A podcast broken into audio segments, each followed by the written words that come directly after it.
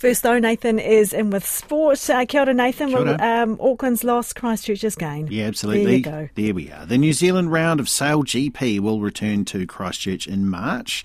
Lyttelton, actually. Uh, Lyttelton and Auckland were scheduled to alternate hosting the event, but last month Auckland announced they couldn't host it on the Waitemata Harbour as they were unable to lock in Wynyard Point for as a vantage point for spectators. Now, Lyttelton has hosted last season's event in March. Uh, but New Zealand Sail GP skipper Peter Burling says, look, it's great to be heading back to Banks Peninsula. The team's incredibly excited to have Christchurch confirmed now as our home event for this season. Uh, we had an awesome competition down there last year, and to see the way the New Zealand fans got behind the event was, yeah, super exciting. Made us incredibly proud. New Zealand are third in this season's Sail GP standings, with the next round in Abu Dhabi in January. The White Ferns batter Suzie Bates has praised the performance of captain Sophie Devine in the opening ODI win over Pakistan. Bates scored her 13th ODI century in the comprehensive 130 run win, uh, 131 run win in Queenstown.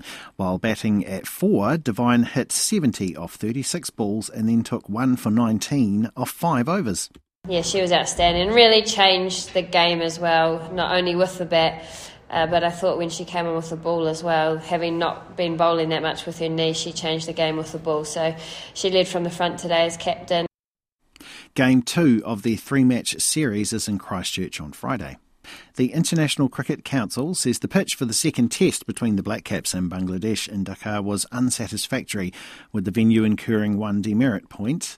The match lasted just 177 overs, and spinners took 30 of the 35 wickets to fall. New Zealand won the test to level the series, and Black Caps captain Tim Southee described the pitch as probably the worst wicket that he had played on.